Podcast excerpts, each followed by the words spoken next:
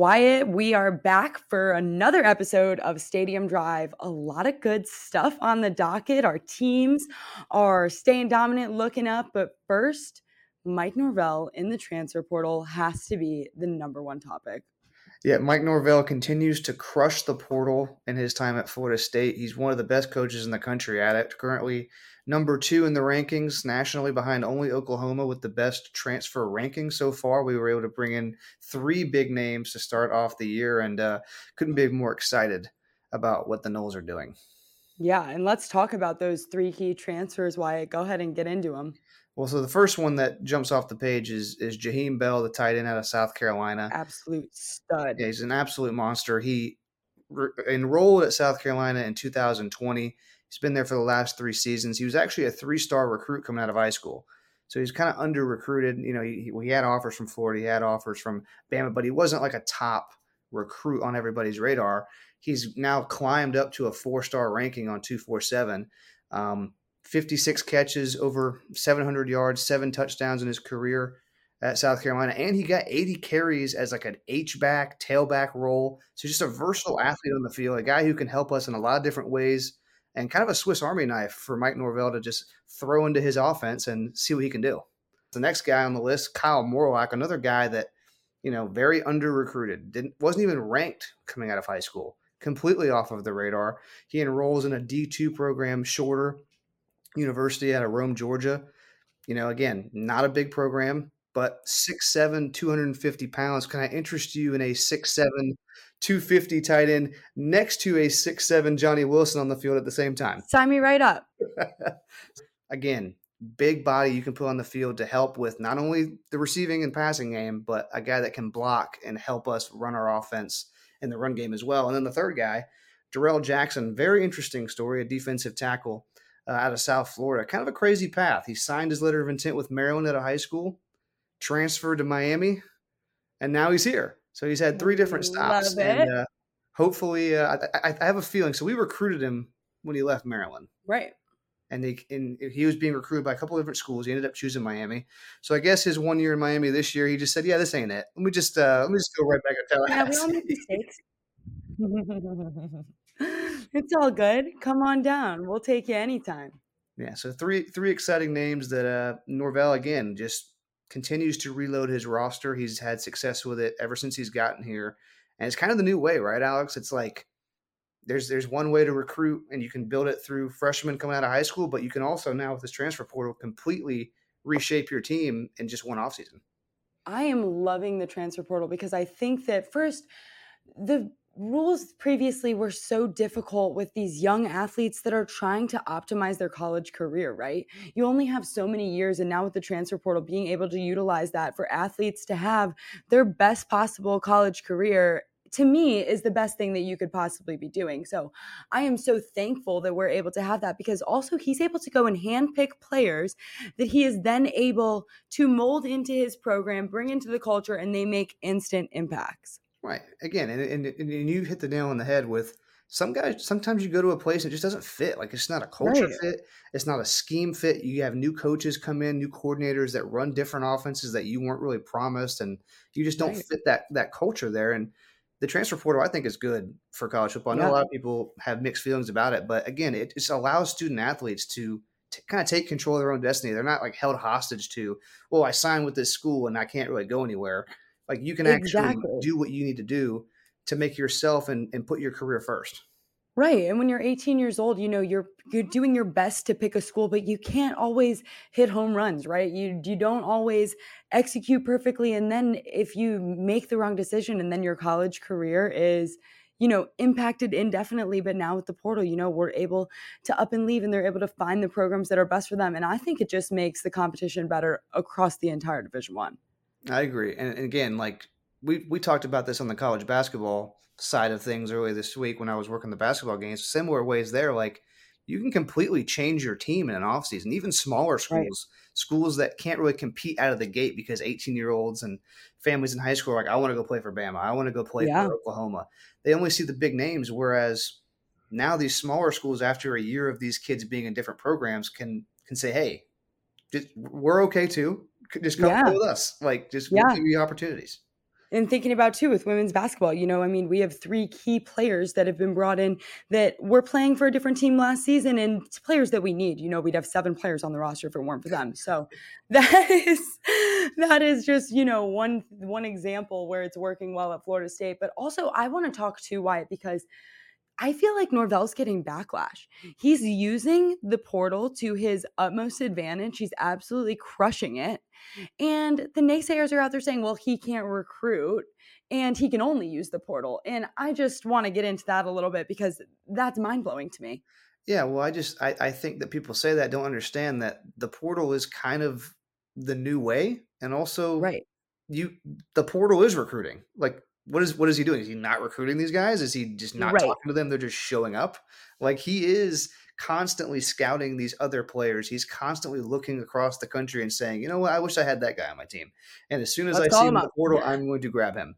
So like recruiting, yep. recruiting is all encompassing. It's all one umbrella. And again, for those that don't take advantage of the portal, they're going to be dinosaurs. Norvell yep. is not a dinosaur. He's living in the now. Yep. And think about the professional coaches that use trades to their ability. You know, you call those coaches great coaches.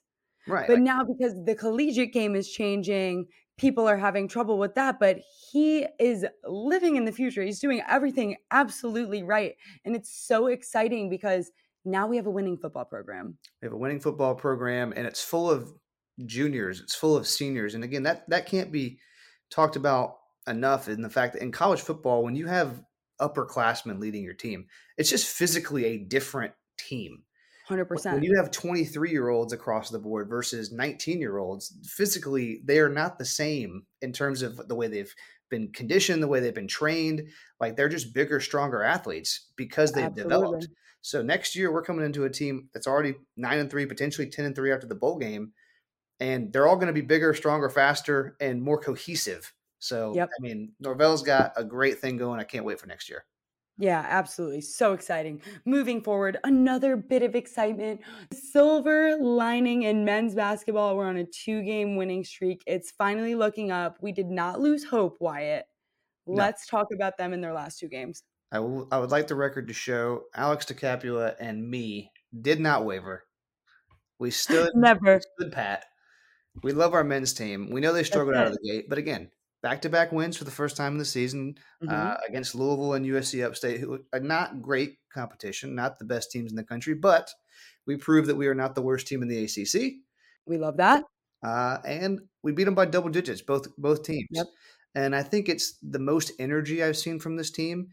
Uh, I was talking about it with Malcolm Huckaby, my color analyst for one of the linear games, and he was just saying, "Listen, like when I was here earlier this year against Florida, like it was still early, but I just felt like in the gym at shoot around, like there wasn't that same energy. There wasn't that same yep. like, hey, let's let's get going. And mm-hmm. against Louisville, they came out with a totally different mindset and totally different attitude off that loss at Virginia. And they looked regrouped, they looked re-energized. And I think they might surprise people and go on a little mini run here. I know conference play is going to get a little tough, uh, but they're playing their best basketball right now. They're starting to figure it out. Yeah, and I think that, like what you said, you know, I noticed Malcolm talking about that throughout the broadcast, the way that this team has developed in a short time. It's hard to go from the adversity they were facing, finding your gel as a team without having, you know, that number one guy to step in, be that leader. You know, they had a lot to try to figure out. And like Malcolm said, they came in with so much energy, and that was the game changer. They believed in themselves a lot more. They're making a lot more shots, and they're looking looking so much cleaner on the court together as a unit. Yep, I agree with you 100%. And to your point about that, like a lot of the players on our team are kind of having to be stepping into roles they didn't expect. That seems to be the mm. theme of this season. They they came 100%. in like this is what our team looks like and then two weeks in, you're like, okay, this is not what our team looks like. We're missing the guys that we thought we were going to have, whether it be Baba yeah. Miller's suspension, whether it be Jaylan Gainey's injury, Cameron Fletcher's injury now like players are having to step up and do things that they may not have expected to do, but they're doing yeah. and they're they're figuring out on the fly. And and I think they're on the cusp of really putting it together. Yeah, totally. And I think one player that's done that really well is Darin Green Jr.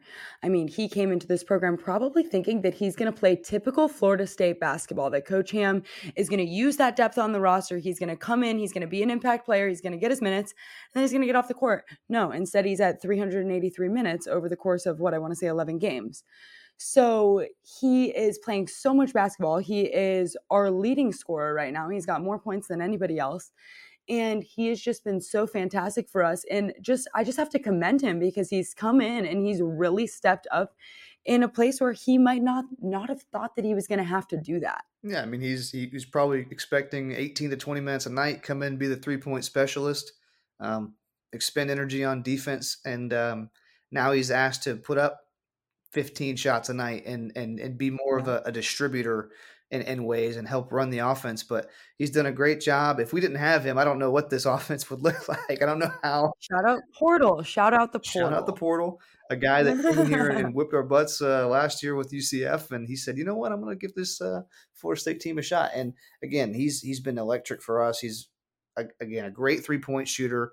Without his ability to stretch the floor, I think this offense would be in a world of trouble. He's done a great job. Yeah, yeah, and I know that you're passionate about a young freshman who's answered the call, Cam Corhen. Let's talk about him.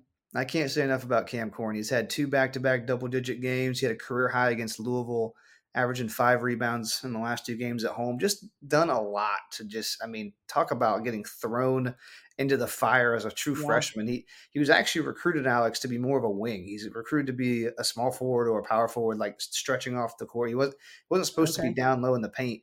Uh, he's more of a John Butler type guy coming in. And mm-hmm. when Jaylan Gainey gets injured in the offseason, all of a sudden with Baba Miller's suspension as well, Coach Ham, mm-hmm. Coach Stan Jones are looking around. They're like, well, you're 6'10. Uh, I, we're going to have to kick you inside, Cam. You're going to have to play some center.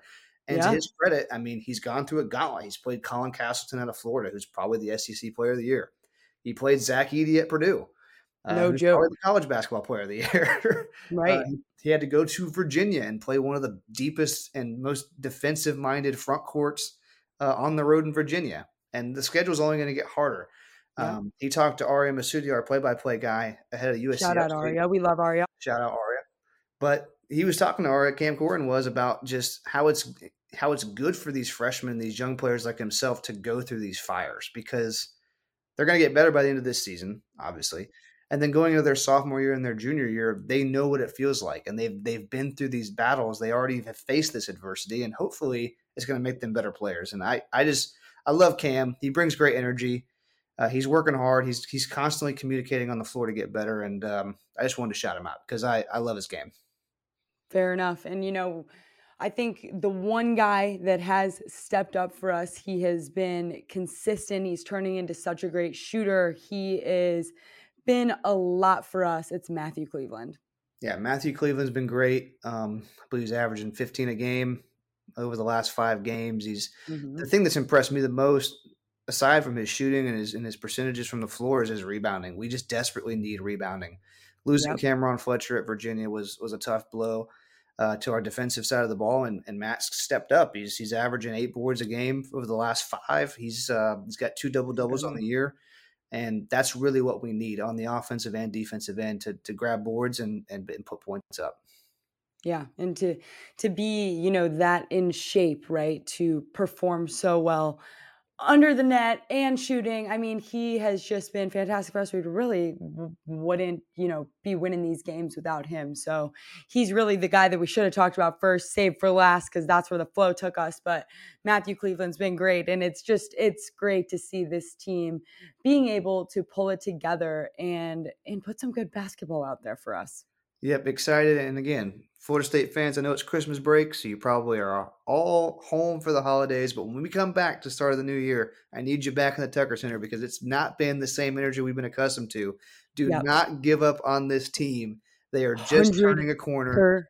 ACC player on the corner. We need the support in the Tucker Center because they're about to figure it out that is our promo, Wyatt. Our promo is not for us talking about sports. It is for us to tell the fans that they need to pack the tuck. Because guess what? It's the best environment. It's loud. It's fun. They need that energy. They've been playing without it. I can't imagine how they're going to play with it. Yeah, coaches have said this. Away coaches have said this for years. They hate coming to the Tucker Center. They hate Mhm. playing in Tallahassee because of the energy and because the way this team plays when they have that crowd around them. So please come to the games. I have to tell you, Wyatt, that is probably my favorite thing about working at Florida State. It's not only basketball coaches that come in and say that, it is baseball coaches that come in and say that, it is football coaches that come in and say that, it is broadcasters that say that. Everybody knows that coming to Florida State is going to be difficult because our fans are, bar none, the best in the country. So we need to show out and do that. Yeah, when, when our fan base is bought in, it is hard to compete with. We have a great tradition across all of our athletics. We just need to continue to show it. Period. Thank you. Moving forward, women's basketball just continues to dominate our winter team. Let's get it, Wyatt. Get right into it. Well, I don't know if you saw the stat that I sent you before we started recording this segment, but uh, Alex, Oh, I saw the stat. uh, 84 points a game, which is fifth in the NCAA, but the only team in the country One. to have scored 1,000 points. One of one. One of one. You know who That's else all. is one of one? Ta'Niya Latson. Ta'Niya Latson's one of one. I thought that that might be, might be what you said. Ta'Niya Latson is one of one. She is so special. I've said it what Ferrara said about her. He knows that no matter what game he enters, she is going to be the best player in the gym. Ta'Niya Latson's been great. She came into last night's game against Presbyterian as the fifth best in scoring in the nation. She's leading the ACC in scoring, All 15 teams, all players, every single player, seniors, juniors, grad students, crushing them all. all of them. And she had eight straight 20 point games coming into that game. Forget it. And Alex, what if I told you she didn't have her the start she wanted in the first quarter? She started 0 for 7, then made 9 of her next 11 shots. Oh my goodness. Nasty. I am up in Ohio visiting my family. That's why we're in this beautiful background here. Um, I did not watch the game. Um, I would not believe that if you told me that. I would have lost that bet. Um, and I love that she just came right back out there and answered the call. Please tell the listeners what you saw from her and Jazz Massengill. Well, the biggest thing for me was she didn't have the, the start she wanted, obviously. Like I said, she went over 7. hmm I think it was the end of the first quarter. We're going to break on the on the broadcast, and as soon as we we hit commercial break, the cameras are still shooting, and I and I see Jazz Massengill, friend of the show, legend. Homie, awesome. We love her. She's the first one to greet Ta'Niya Latson come off the court, and and she's kind of hanging her head. She's not, you know, she's kind of frustrated. The ball's not going in. She's not making the shot she's made all season, right? And Jazz Massengill, I, I can't read her lips that well, but she puts her arm around her, and she's just kind of like, "Hey, like you're good, like you're fine." Yeah. And she taps her on the chest, and she's like, "Listen, just go out there.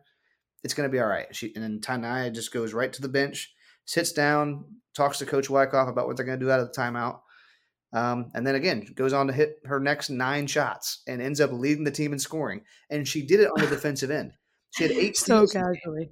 eight steals. So when her shot's not falling, it's easy for players that are offensive players when their shot's not falling, they just get like disengaged. Like they don't Yep. they don't right. continue to play on the defensive end. They don't pass the ball well. They don't defend.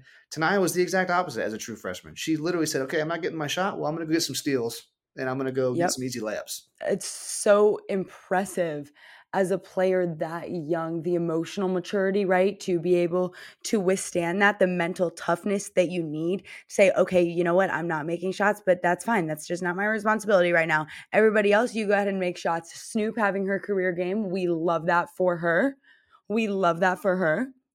I mean it just just speaks volumes to what kind of a player she is and also that relationship that her and Jazz have like she said she said they are so close and she's able to just bring her in as her little sister and the relationship between those two players is so important and I would just love to talk to Ta'Niya and just hear a little bit about how that conversation went Yeah, we're definitely to have to catch her uh, whenever she comes back from this uh, UConn game this weekend. We're to have to talk to her about what that was like. But again, to see her as a freshman have that maturity and say, you know what, like it's fine. I'm going to continue to play within myself and, and trust the leaders around me, trust Jazz, trust Coach Wyckoff, and just keep playing my game, and, and things are going to come to me. But you touched a little bit on Snoop Turns. I want to shout out another bench player that came off uh, in in a reserve role, Mariana Valenzuela, who's having herself a last two weeks to remember. Off the bench, she is special for this Florida State offense. Off the bench uh, against Presbyterian, 12 points, nine boards. And how about the last five games, Alex? 70% from three? Oh my goodness. And that's not on like three shots. She's 12 of 17 from the three point line. You gotta love it, right? so, I mean, You gotta best, love it. the best part about Mariana is when she hits the when she hits them right. It's easy. Like sometimes you see players and they hit a three and they get all juiced up, and then the second one goes in, they're throwing up the threes. Right. Third one goes in, you're dancing. Mariana Valenzuela, back on defense. Yeah. Swish back on defense, like just stone cold, and I love it. I love it too. Oh my gosh, she's been awesome. And I love to see her be able to emerge like this in her sophomore season. You know, like we've talked about before, Coach Sue didn't really have that big offensive minded, let's shoot threes, let's get points on the board type of coaching style. So now for her to be able to emerge as this offensive player off the bench is so awesome. Yep, she's uh her game is ratcheted up a little bit, and I think it's part of her development too. Like as a freshman, she probably came in was starting to learn the game, but again, Coach Wyckoff encouraging players to stretch the floor a little bit, step out, hit some threes, open up the court, and uh and she can she can play that game. She's not she's not a traditional forward that needs to post up. Like she can play on the outside, she can play on the wing, uh, and she's just been awesome. I mean, she's an she's an assassin out there over the last five games. Oh, it's awesome. And it's great to see Florida State just continuing to play their best basketball and show. I mean, I can't get over that. They're the only program in the nation that has scored a thousand points so far this season. That's unbelievable. And it's time for us to get ranked. What's going on? Why aren't we getting the recognition we deserve? I know it's probably the strength of schedule, but you know what's going to help that? Sunday. Sunday against UConn. It's going to be a great game. And to answer your question about not being ranked, I was talking to Kelly Gramlich, our analyst for last night's game, and she said, "Listen, they have the wins, right? They have like they have the numbers, right? They, they they're they're impressing statistically, but again, it is the strength of schedule. We haven't played the caliber of opponents that other teams that are top twenty five have. We've received three votes, um, so we're we're right there. Mhm. Um, even if we even if we just compete with UConn, if we don't pull out a win, if, even if we compete with UConn, I think that bumps us up just because Right. it's probably the best opponent we're going to face. But I expect us to go in there and give them a heck of a game. I am very, very hopeful. Yeah, they're already missing two players, uh, Paige Bueckers and um, Azzi Fudd. They're both going to be out. Um, Mhm. So that plays to our advantage because again, we have ten players. They all play, and I think we're going to be a handful for UConn. I'll tell you, I believe in this team against anyone. I love the gel that they have. I love the way that they play together. And I think with momentum and culture like that and the talent that they have, I don't know. Like, I am just not worried. Let put us in front of any team. I'm ready to play. Yeah, a great point that Kelly made, and I want to I want to share it with the show is that we talked about this in the beginning of the year, Alex. One of the things you brought up was they only have ten players, and like that's a scary Yep. thought. You're thinking, oh gosh, like ten Right. players. That's that's not very deep in terms of, you know, you don't have a lot of options if somebody you know rolls an ankle and misses a game, right? Mhm. But Kelly Gramlich said they're the deepest team in the ACC, despite that, because they all play. Like a lot of teams may have a lot, a lot of teams may have 13 players, but only eight of them hit the court. They only have an Mhm. eight player rotation. Coach Wyckoff makes every player on her 10 player team play. So Yep. we still are one of the deepest teams in the ACC. We just may not have as many players. Yep. And that's fine. That's fine. We love that. That's exactly what Coach Brooke wanted. And I love that all these players are getting the playing time that they deserve and they're developing to the players they need to be. Every single one, I swear to you, Wyatt, we could spend two hours in breaking down every single player because they are all fantastic. Yep, they're an exciting watch. If you are a diehard Florida State fan, you haven't had a chance to watch them, please tune in tomorrow at one o'clock on ESPN.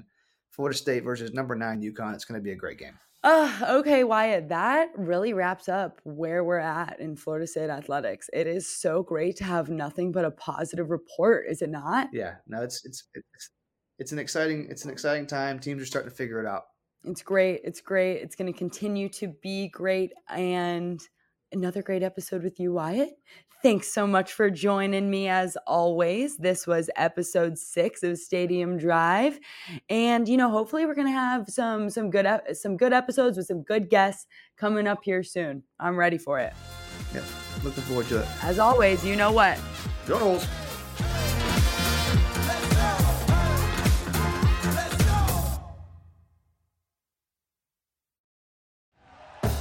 Thank you for listening to Believe. You can show support to your host by subscribing to the show and giving us a five star rating on your preferred platform. Check us out at Bleav.com and search for B L E A V on YouTube.